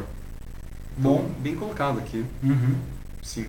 É isso mesmo, Marcos. Né? Ao invés de proibir, precisamos educar. Não? E educar, aliás, até um pouco a ver com o debate anterior, né? Educar com diversidade. Não? As pessoas, as crianças precisam crescer não? entendendo que a diversidade ela é positiva, não é uma coisa que vai destruir o mundo, a sociedade. Não? Uh, um próximo aqui que eu tenho é do Joaquim Desiderio Neto, também no LinkedIn. Ele fala que existem é, matérias, né, temas mais importantes a serem discutidos, né, para serem PESP, por exemplo, o projeto de deputado sobre geração de empregos e rendas no estado de São Paulo com diminuição dos impostos estaduais. Muito importante para a população e mais uma falta de responsabilidade social. Realmente, né, que eles se dão tempo de dar uma pauta dessas, né, que nem sei assim como como descrever, né, porque eles até né, é, é, é um absurdo como eles tentam esconder, assim falam não, assim porque porque é para as crianças, né, que isso pode ser uma ideia errada. Ou seja, né, eles tentam esconder, mas nem sabem como esconder, né? Ainda fica super claro o preconceito deles na, na fala, assim. É. É, eles só pioram a situação e pior que já tá, né? É, é horrível, assim. Isso nem devia ter passado, assim, não devia nem existir. Pois é. Né? E o Joaquim, né, muito bem colocado, não? Tanta coisa mais importante que já está aí para ser debatido, não? Na, na própria Lesp, não? É, e isso vai ficando para trás para se debater aí, enfim, esses temas. Então, muito boa aí a colocação do Joaquim. Agora, para o YouTube, a Ana de Souza Machado fala de que seria um retrocesso é, caso essa lei seja aprovada, e eu concordo plenamente, é um retrocesso já ela estar aqui presente, né? É, é um retrocesso, né? Os deputados estarem gastando seu tempo nisso daí. Uh, e a Bianca vem logo em seguida. Ela fala que assim a, a sociedade ela é plural e ela não vê o menor problema em mostrar isso na TV. É, muito pelo contrário, quanto mais você vê, mais as crianças entendem que isso é natural e faz parte da vida. A diversidade faz bem em todos os, os âmbitos da sociedade. Então, sim, mais uma vez aqui fazendo esse link né, desses dois assuntos, né, a diversidade que a criança encontra na escola, né, o contato uhum. com o diferente e como que isso é, desenvolve ela para é, eventualmente se tornar uma pessoa, uma cidadã muito melhor, muito mais bem instruída e muito mais bem conhecedora da, da vida e como ela realmente é. Exatamente, não. É, obrigado Ana pelo comentário anterior e Bianca também agora, não. É, é interessante que isso deve ser exibido, não, e não como uma coisa, ah nossa, é, mudanças. É, não, a ideia é justamente isso precisa ser exibido com a naturalidade devida, não. É, porque o fato é a sociedade ela ela está, ela é assim, não, não é que ela está, ela é assim, sempre foi, mas isso sempre foi fortemente reprimido. Não? Nós temos agora menos repressão não? e essa característica da sociedade ela consegue aparecer melhor. Não? Então, ah, eu acho que é muito importante que as crianças cresçam entendendo que não tem absolutamente é que tá, eu ia falar, não tem nada de errado. É, é, é, é, mais do que isso. Não. É, isso é o que é, não. É, é normal. É, é, o normal. Não, não, não é que está certo ou está errado. Não, nem chegamos nesse ponto. Não. As coisas são se são. Não é uma questão de moralidade. Assim, Exatamente. Só... Não. Uhum. Não faz diferença, assim, se você é um homem, você gosta de homens ao invés de, de mulheres, ou você gosta de homens e uhum. mulheres. E, e, sabe, é só o que é. é pouco então... importa. Assim, ah, acho é. que, só para concluir, não, é, assim como o homeschooling que a gente falou antes, não é um negócio que vai ser obrigatório, também é, é o fato de apresentar essas, essas uh, pautas não, na publicidade, não, é, ela não está sugerindo que todas as famílias vão ser assim, ou que as crianças devem ser assim. Está apenas sugerindo que isso deve ser normal. Está até lembrando de um negócio que, veja só, não, que, como que esse tipo de preconceito na publicidade ele aparece de muitas maneiras e as reações são completamente irracionais. Não? Um caso justamente do Boticário, que é um dos é, que estão defendendo aí a, a, a, que, esse, que esse projeto não passe, não? Ele fez, foi no Dia dos Pais, inclusive, se não me engano, no ano passado, um comercial com uma família negra. Né? No Dia dos Pais com a família sim. negra. Né? Uhum. E muita gente veio falar, nossa, esse Boticário é racista, só tem negros na propaganda. É, é, é, porque realmente nunca teve uma propaganda assim, é. de café da manhã com uma família inteira de brancos é, na nossa, história. Uhum. Agora tem uma família toda de negro, então o que, que, é? Teria que ter a família toda de negros, teria que ter um branco, um branco ali para não ser racismo. E, de novo, né, o debate está completamente errado. Não? É, o fato da família ser negra. Ué! É, assim, ah, a cor da pele é diferente. É um e, negócio tão e, maluco assim, né? como diria a Ana, né? Eu não sei se o dedo já está aí, né? Uai! Né, pessoal aí de Minas que nos acompanha sempre, não? oh, a Vanessa Carvalho aqui trouxe um comentário também que é bem bacana. Ela disse que a única situação que deixaria ela meio, meio preocupada, assim, né, para explicar é, para a filha dela, que traria um certo desconforto, seria justamente explicar o porquê existe tanto ódio em cima é, dessas pessoas e porque elas são taxadas como, como erradas ou enfim, né? E por que tanto ódio, né? Essa seria a grande dificuldade, não explicar, ah, filha, isso aqui é um homem beijando um homem e tal. Não, por que, que essas pessoas são tão odiadas, né? Por quê? É, esse é o principal desconforto, né? Muito bem. Basta explicar Muito a, bem, a criança de maneira que ela entenda e pronto. Ah, e outra coisa também, ela disse que mudou de canal, tá no YouTube agora. Ah, porque okay. disse que caiu no LinkedIn. Nossa, mas tava tão. Tá, tá bem comportadinho pra mim aqui. É, o LinkedIn vira e mexe anda umas pipocadas, anda fanfarroneando. Mas enfim, quem quiser migrar para os outros canais, né? Não, fica à vontade. Uhum. Sendo transmitido ao vivo no, no Facebook e no YouTube também, não? Mas hoje o LinkedIn parece que ele tá bonzinho, né? Tá é, bonitinho. É, tá. Assim, uh, eu tô tendo que recarregar às vezes a página, assim, pra. Enfim, é, Porque às vezes os tá comentários param. delays malucos, né? É, não, não, não. Eu, sabe, tá funcionando, já aconteceu muito pior. Assim, as pessoas só sabem. É. Mas, é, enfim. É. mas assim, voltando ao tema, né? É, Vanessa, excelente o seu comentário. Né? Na verdade, o normal deveria é, não ter que, enfim, ou eu melhor dizendo, pior, muito pior é explicar né, por que, que existe tanto ódio né, no mundo. Né? As crianças elas não nascem com esse ódio, elas não nascem com esses, com esses rótulos, com essas etiquetas para colocar nos outros, não. Isso elas aprendem. Exato, isso era um outro Isso ponto elas que ela, aprendem. Isso era um outro ponto que ela tinha trazido aqui para a mesa, até que eu esqueci de, de comentar, perdão, em que ela falou é, que na verdade as crianças né, são o, os menos preconceituosos que tem, né? Crianças e adolescentes. E eles se tornam preconceituosos porque eles justamente aprendem dos É, pais. É, exatamente. Todos os maus hábitos que eles têm vêm dos pais. Esse é o fato. Aham. Né? Pegar Só um- assim, eu lembrei de uma charge até que eu vi Ah, há algum sim. tempo, não, que era um pai perguntando é, pro, pro filho, não, que era uma criança no caso. Na sua escola tem, tem pobre, tem rico, tem, tem branco, tem negro, né? tem, tem gays, né? E perguntando pro filho. Aí o filho olha e fala, é, não sei, minha escola tem crianças. Então, É, é, só crianças, entendeu? São só crianças. Não sei se eles são brancos, pretos, pobres, ricos. Essa informação não é relevante para criança. Crianças são crianças. É, ah, na verdade, olha só, né? Várias pessoas, na verdade, disseram isso da- das crianças serem os menos preconceituosas. A Isabel Cordeiro fez um comentário aqui no LinkedIn falando exatamente isso, né? Como né, adoram utilizar como sempre que tem uma pauta dessas, né? Sempre eles gostam de jogar, né? Ah, mas é pra defender as crianças e os adolescentes. Mas na verdade eles são os menos preconceituosos, como a Isabel fala, e lá no YouTube, na verdade, não foi a Vanessa que disse, mas sim a Ana Luciosa Machado, que as crianças elas não têm preconceito e quem tem é o adulto, né? E a Bianca até concordou aqui também. É, é isso aí, gente. É, é isso mesmo, gente. Isabel, Ana, Vanessa, Bianca, todos aí, obrigado pelos comentários ótimos. Né? Ó, é, quem mais?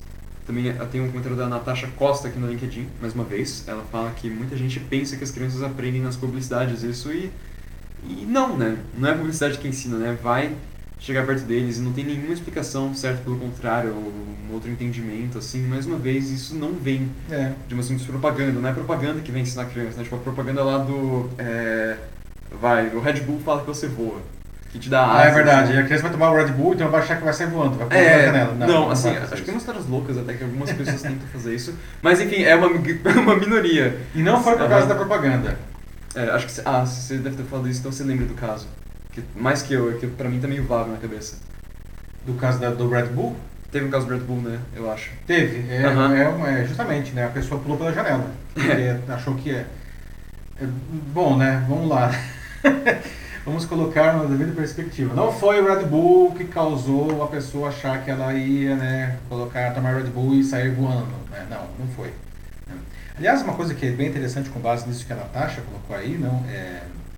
ah, as, as crianças elas precisam justamente aprender essa diferença porque inevitavelmente elas vão se deparar com todo tipo de diferença ao longo da vida.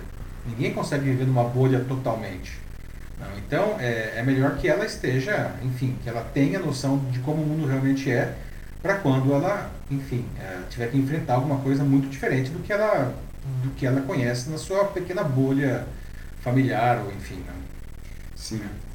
Vamos para o próximo assunto aí, Matheus? Tem mais algum que você gostaria de destacar antes de nós movermos? É, não, não, acho que a ideia aqui já do chat tá, tá bem Ah, clara, É assim. porque, olha, 10 e 23 da cultura, começamos É. agora às O 9 debate h 15 tá- no tá novo horário, 9 h 15 mas vamos avançar que nós temos dois pontos ainda é, importantes. Quer dizer, um ponto importante e um ponto bizarro, né? Mas enfim. Nosso próximo debate é sobre economia sustentável. Né? Com a pandemia, o uso do delivery explodiu né? aqui no Brasil. Aliás, não só no Brasil. Né? E isso salvou uma quantidade enorme, por exemplo, de restaurantes, de bares, não? que de outra forma teriam simplesmente fechado as portas. Não? Ainda que não seja o ideal, mas estão continuaram no negócio. Não? E protege também os consumidores de um enfim, eventual contágio por Covid-19 em locais públicos. Não? Mas isso só é possível porque foram criadas embalagens capazes de transportar todo tipo de produto, inclusive comidas, não? algumas, aliás, bastante sofisticadas. Não? Mas, infelizmente, nem todas essas embalagens são boas para o meio ambiente. Ah, isso fez aumentar enormemente a quantidade de embalagens plásticas que acabam no lixo depois. Não? E esse é um problema ambiental que já está preocupando algumas, entre... algumas empresas do setor. Não? Como resolver então esse problema? Que, enfim, precisamos de embalagens, certo? Aliás, nesses 14 meses de pandemia, eu já queria deixar umas perguntas aqui. Vocês aumentaram o consumo por delivery? Não? Aliás, de qualquer coisa, não só de comida. O que, vocês estão comprando no delivery hoje? Né? E quando finalmente esse dia lindo chegar e que a pandemia vai estar realmente debelada, vocês vão manter o nível aí de consumos em delivery que vocês fazem hoje? Não? Ah, no ano passado, olha só, pra vocês terem uma ideia, não? Entre janeiro e dezembro foi registrado um aumento de 149% eh, em gastos com aplicativos de entrega de comida. Não? De aplicativos tipo iFood, Uber Eats, né, o Rappi. Ah, com o aumento do lixo das embalagens plásticas, os consumidores também estão se posicionando. Não? Estão, as pessoas estão vendo isso aí. Não? Segundo um levantamento feito pela IPEC, né, que é a Inteligência em Pesquisa e Consultoria, 72% dos consumidores responderam que gostariam de receber pedidos de delivery de comida sem plástico descartável, ou seja, com uma embalagem, por exemplo, biodegradável, que não agride o ambiente. Né? Ah, e dois dos três principais aplicativos de delivery né, estão se mexendo nesse sentido. Né? Ah, por exemplo, o Uber Eats né, disse em nota que ele é o primeiro aplicativo do Brasil a se unir ao movimento de consumo sustentável, lançou em fevereiro de 2019 ainda, portanto, antes da pandemia, né, um recurso que permite aos usuários dispensarem é, o recebimento de talheres descartáveis, de guardanapos, de canudos. Né? Ah, e a iniciativa que começou aqui no Brasil e no Chile, né, é, o Uber Eats, enfim, é internacional, não, foi estendida para outros países, depois que 93,7% dos restaurantes participantes do país ficaram satisfeitos. Né? Já o iFood anunciou, em março desse ano, o programa iFood Regenera, que busca acabar com a poluição plástica das suas operações de delivery. Né? Então, ele quer, inclusive, se tornar neutro na emissão de carbono até 2025. Né? Por isso, é, eles estão investindo, inclusive, em veículos elétricos. Né? Ah, e está pesquisando é, embalagens sustentáveis, né? junto com cooperativas de, de reciclagem também. Né? O, o, enfim, o iFood já passou a oferecer também a opção do cliente não receber talheres plásticos ou outros itens, não, ah, além de ter criado um selo para reconhecer as boas práticas ambientais de restaurantes. Não? Ah, em nota também, não, eles disseram que nos primeiros testes, 90% dos consumidores já usaram esse recurso, né, que mostra um desejo do usuário de receber menos esse tipo de. ou, ou pelo menos de, de, de colaborar né, para não ter tanto lixo. Não. Ah, ah, e com isso, o iFood diz que nos últimos dois meses foi reduzido o envio de itens plásticos não, ah, de mais de 1,6 milhões de pedidos não, em 18 mil restaurantes. Não. Tem também as embalagens biodegradáveis, as recicláveis, as retornáveis. As embalagens. É, de um fornecedor nacional são feitas, por exemplo, à base de mandioca, né, que ela é compostável depois de 90 dias. Assim falar nas, enfim, boas e velhas aí, embalagens de vidro. Tem ainda a categoria das ressignificáveis, essa conheciam já essa daí?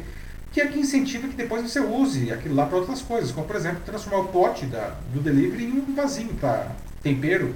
Né. Ah, para o empreendedor, né, para o dono do restaurante, né, o problema é dinheiro, né, porque essas embalagens elas custam mais, às vezes chega a custar três vezes mais que uma embalagem de plástico, de isopor. Né. Ah, e toda a discussão de sustentabilidade ela precisa ser sistêmica, não, porque o consumo o, tem que ter o um consumo consciente como base disso daí. Né. Quando você pede alguma coisa no restaurante, não faz sentido pedir toda vez que você pede mandar um canudo novo, por exemplo. Não. Aliás, se você está em casa, será que você precisa de canudo, de talher, né, de copo descartável? Você pode simplesmente dispensar isso daí. Né? De acordo com a ONG WWF, né, é, em março de 2019, o Brasil era o quarto produtor de plásticos do mundo. Né? E a gente recicla só, a gente acha que a gente recicla muito plástico. No plástico, não, tá? a gente recicla muito latinha e papel, porque dá dinheiro. Não? O plástico, só 1,28% no Brasil é reciclável. Né? É muito pouco.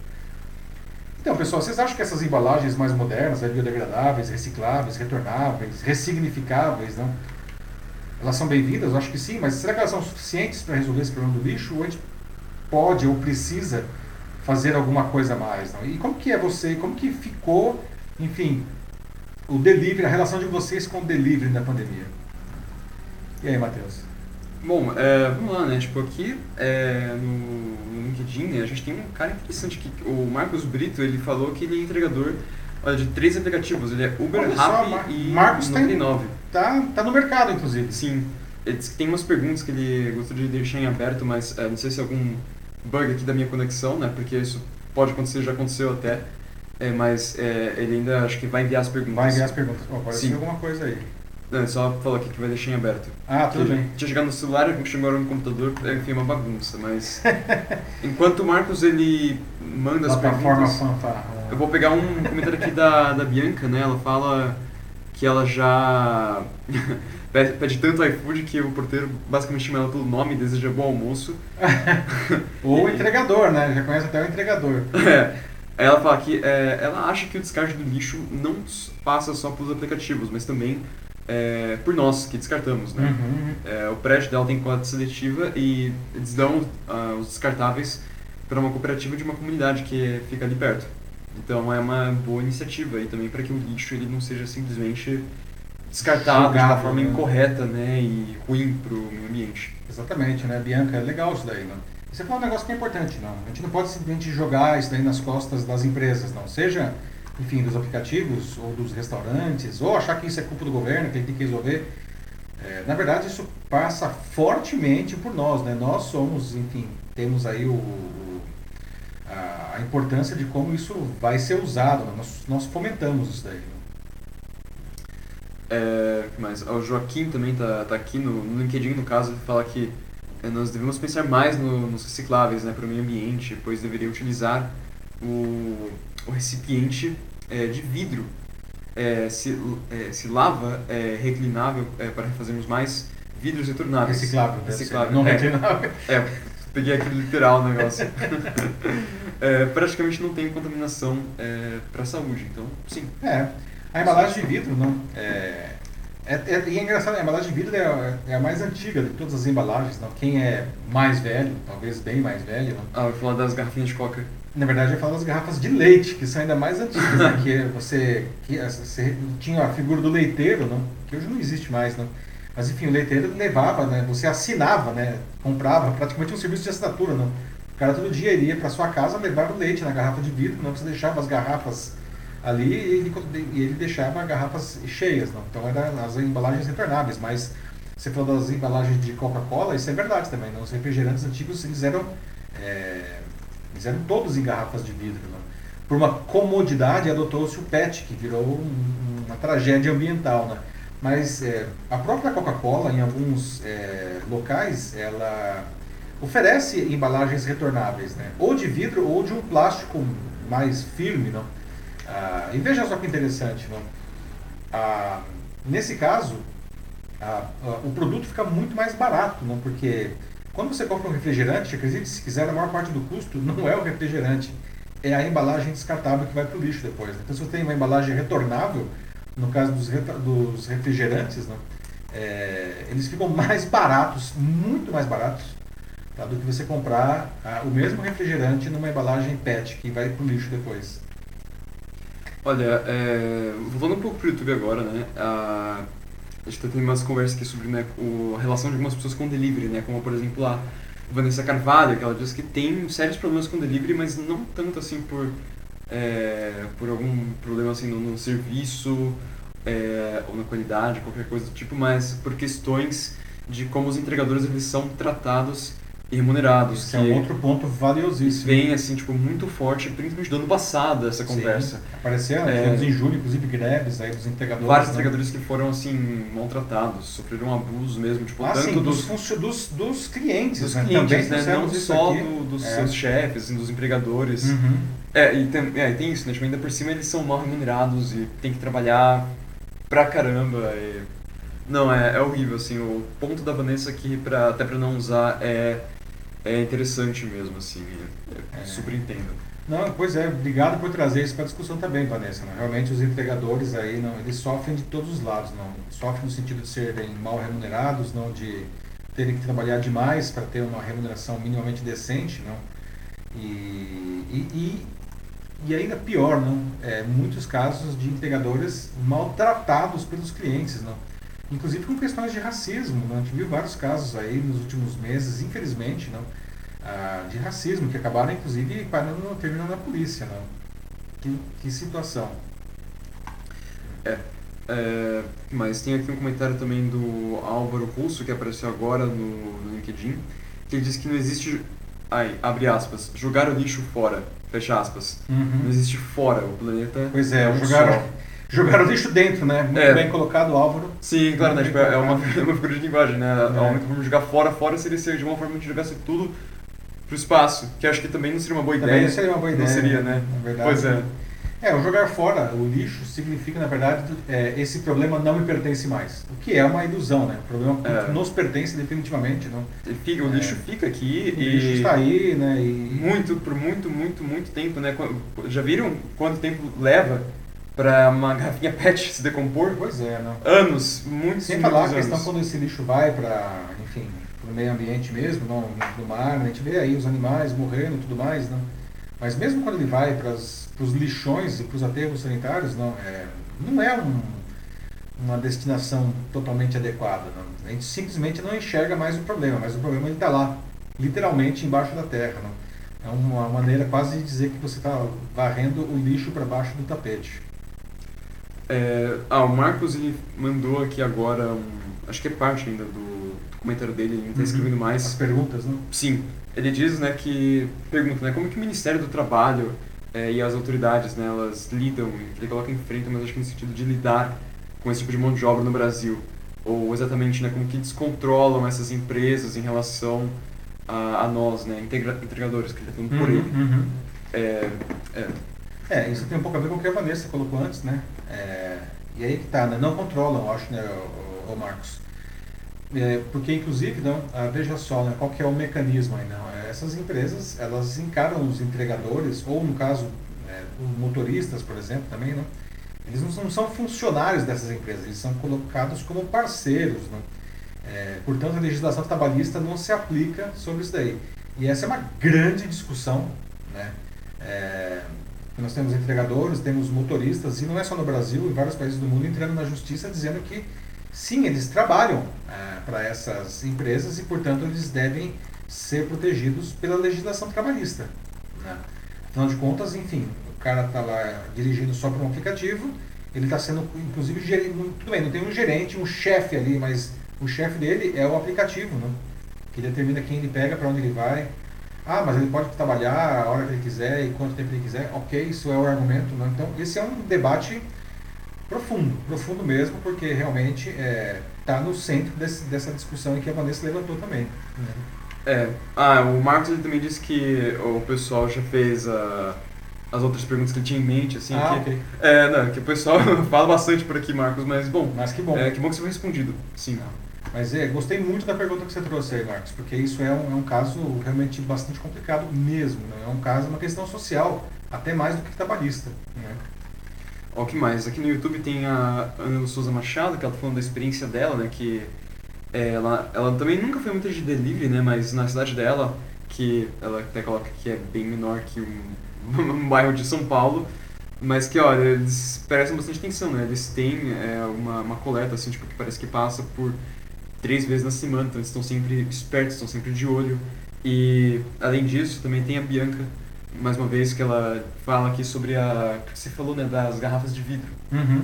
É, e ela diz que no, se você vai no exterior, você ainda encontra essas garrafas em outros países. Aqui no Brasil que é mais difícil, porque realmente a garrafa de vidro, ela acaba sendo melhor, no ponto de vista até... é, Ela é melhor de qualquer é, jeito, né? Qual que é, por que, que elas sumiram? A gente poderia perguntar então. Porque antes era só assim, por que, que elas sumiram? Porque eu me lembro quando era criança ainda, não? Era mais É, caro produzir, né? Não, tudo bem, mas você produzir uma vez só, no final das contas acaba ficando muito mais barato, né? Porque Aham. a PET você tem que produzir todas as vezes, não? Mas qual que era a questão? Eu lembro quando eu ia para o supermercado com os meus pais, não? É, a gente tinha que carregar aquele monte de garrafas de vidro, que não é uma coisa leve, não. E aí a gente chegava né, no, no supermercado, entregava aquelas garrafas, e aí o rapaz lá, o, a moça, fazia um vale dizendo tantas garrafas de Coca-Cola, tantas garrafas de Guaraná de 2 litros, não? E aí ah, você ia, comprava aquela quantidade de garrafas, quando você passava no caixa, você entregava aquele vale.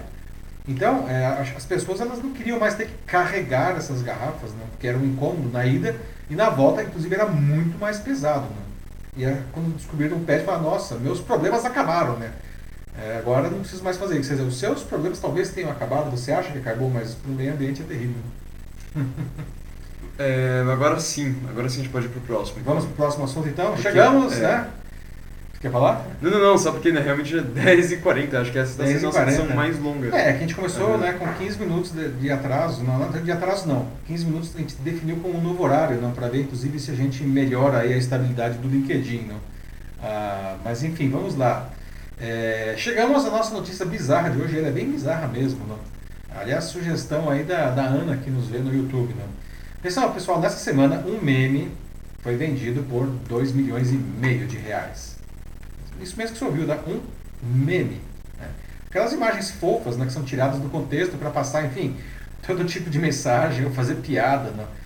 Mas você pode perguntar como é possível né, um meme, né? Quem paga por um meme, né? Que é uma imagem que está de graça, continua rolando na rede, né? Pois acredite se quiser, tá? É, esse não só tem gente que paga, como esse é um fenômeno crescente. Não? Esse aí é o meme. Né? A imagem é essa aí, né? É de uma menina sorrindo, né? De um jeito bem suspeito, diga-se de passagem, né? enquanto tem uma casa pegando fogo no fundo. Né? É, a foto é de 2005, a foto original, né? E essa menina é a Zoe Roth, né? que, que aliás já não é mais uma menina, evidentemente, ela está agora com 21 anos. Né? E ela resolveu transformar esse meme num NFT, que foi vendido por 473 mil dólares, né? que dá mais ou menos uns 2 milhões e meio de reais. Né? Tem um nome, chama Disaster Girl, nessa obra. Né? Ela é, foi leiloada, não? E quem venceu a disputa foi um usuário chamado 3F Music, que pagou com 180 Ether, que é uma criptomoeda né, da rede Ethereum. Né. A Roth né, ela vendeu o meme, mas ela não perde os direitos sobre ele, né, os direitos autorais. Né. Já que o NFT ele é programado de uma maneira que ela protege os direitos autorais dela. Né. Tanto que se o 3F Music revender, ela fica com 10% de todas as vendas futuras dentro disso Mas eu estou falando aqui de NFT, que diabos é um NFT, né? Ou talvez alguém já deve estar interessado aqui, né? Pô, como que eu posso ganhar dinheiro aí vendendo meme, não? Pois é. NFT é uma sigla em inglês para é uma tradução, uma tradução que não ajuda muito seria tokens não fungíveis. Né? Isso é um NFT, né? Mas assim, em poucas palavras, é como se fosse um certificado digital que garante a propriedade de um determinado item virtual, né, como um meme, né? ah, ou enfim uma foto, uma música, né? E essa transação ela é garantida não através de, de um blockchain. Né? E blockchain é uma tecnologia que garante a autenticidade de um item qualquer na internet. Não? É ele que, o blockchain é o que viabiliza, por exemplo, todas as criptomoedas, como o Bitcoin, que é a mais famosa delas. Não? Quando o sistema anota que uma pessoa é dona de um bem digital, como um meme, não? é impossível apagar ou duplicar o registro de que ela é o dono. Né? Inclusive, todos os históricos de transações ficam associados. Né? um negócio meio confuso, né? mas é o seguinte, não, é, porque é difícil imaginar, né? Como que um arquivo que a gente pode replicar milhares de vezes, infinitas vezes, não, tenha o status de uma obra de arte de que está num, num museu, não, né?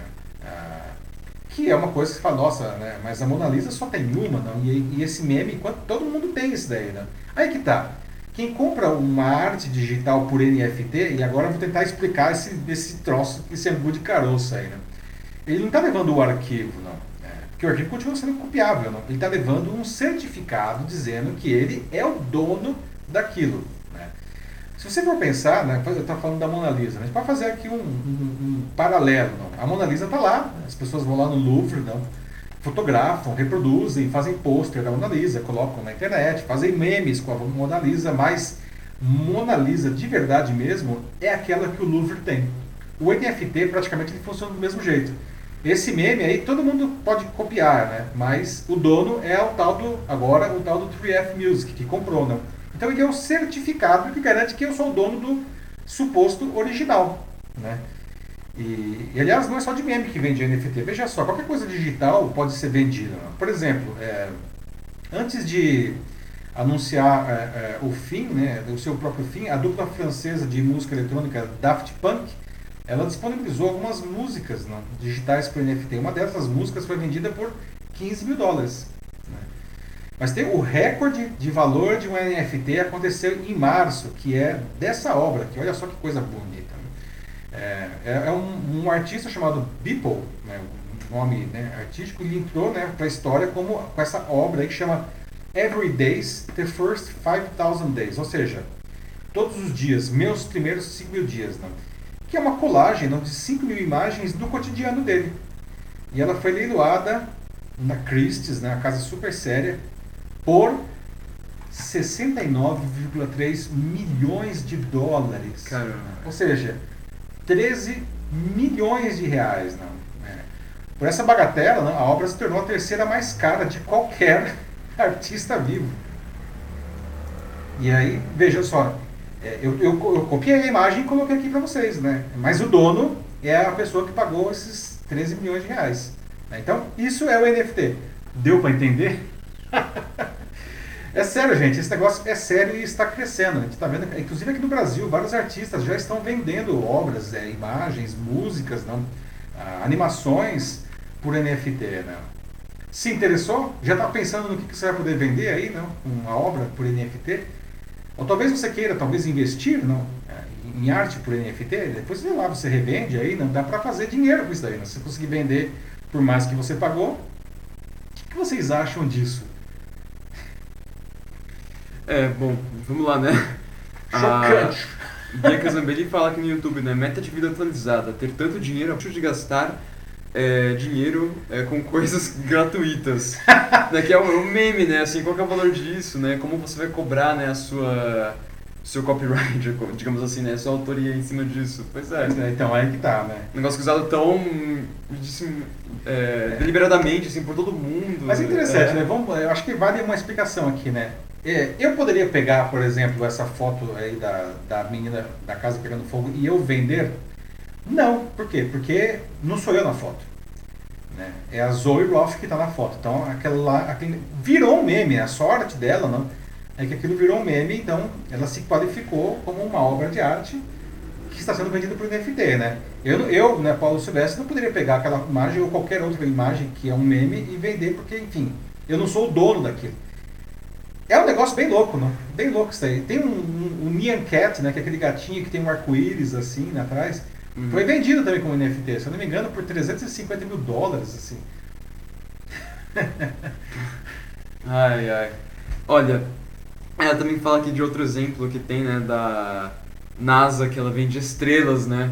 E às vezes ela fala até né, estrelas que se você for parar pra pensar já nem existem mais até. É, é um bom ponto, né? já viraram supernova, né? Só que a gente continua enxergando que tá tão longe, né? É, mas enfim, né, cada um com sua loucura. É, que mais? A Vanessa Carvalho. Já pensou, pessoal, já pensou ah, se a NASA resolvesse vender Krypton, né? E o Superman, o que queria achar disso? É, se Krypton existisse. É, a Vanessa Carvalho fala né, que crianças e adolescentes amam vídeos com memes. E todos os vídeos que eles procuram no YouTube, né, eles têm esses memes, né? E ela diz que nessa pandemia é, ela ficou mais a par de detalhes que ela gostaria de ter conhecido antes. Pois é, né? Nada como a gente ficar mais tempo com as crianças, não? A gente aprende muita coisa, Vanessa, muito bem colocado aí. é louco, né, gente? É bem é. louco, né? É, a Natasha Costa fala isso aqui também, só fala louco, ponto. Louco, loucura, loucura, loucura. Que loucura, que loucura, que loucura, como diz o Luciano Huck, né? é. Mais algum comentário aí? Acho que é isso. Não, é, é, é, é chocante, né? É chocante, eu entendo, né? Mas enfim tinha que trazer, né? aliás, esse tema é tão bom que estou até pensando se eu não. Depois eu vou na pílula de cultura digital da segunda que vem, talvez eu até resgate isso daí para dar uma ampliada. Porque, gente, é, a gente acha que isso é piada, não? Gente, isso é sério. Isso é sério. Tem muita gente ganhando dinheiro com isso daí, né? Virou um novo mercado, não? É, é, por mais bizarro que isso pareça, mas enfim, em um mundo digital, né? Porque só o Louvre pode ter a Mona Lisa e todo mundo fotografa. Por que eu não posso pegar uma obra minha e vender também, mesmo que todo mundo copie? É, essa que é o, o, racional por trás aí do NFT. É. Bom, pessoal, então é isso. Chegamos aí ao final da edição 66 do Jornal da Live. 10h49, né? Começamos aí com 15 minutos depois do que a gente era acostumado. Mas esse vai ser um novo horário de agora em diante, 21h15. Né? Mas foi uma bela edição, não? Uma hora e meia aí, uma hora e uma hora e 35 minutos, né, com um debate excelente. Obrigado a todos que participaram do, do debate. Né, lembrando que o Jornal Live só existe com a participação de vocês. A gente não quer só dar as notícias, a gente quer conversar as notícias com vocês. Então, obrigado. Obrigado, LinkedIn, por não cair hoje, né, que andava caindo toda hora. É. Né? obrigado por ter ficado de pé. Lembrando, pessoal, que a partir da semana que vem, né, quem nos acompanha já regularmente, né, nós vamos passar o Jornal da Live por uma questão de agenda, né? Leia-se é, está começando um curso meu novo na quinta-feira, então é, o Jornal da Live vai passar a acontecer nas terças-feiras, às 21 horas e 15 minutos. Toda terça-feira, 21 horas e 15 minutos. Então, a gente se vê na semana que vem, na terça que vem, na edição 67. Bom fim de, de semana agora, não se cuidem e até a semana que vem, pessoal. Um abraço, tchau, tchau. Por hoje é só, gente. Até a próxima. Tenham uma boa noite e se cuidem. Até.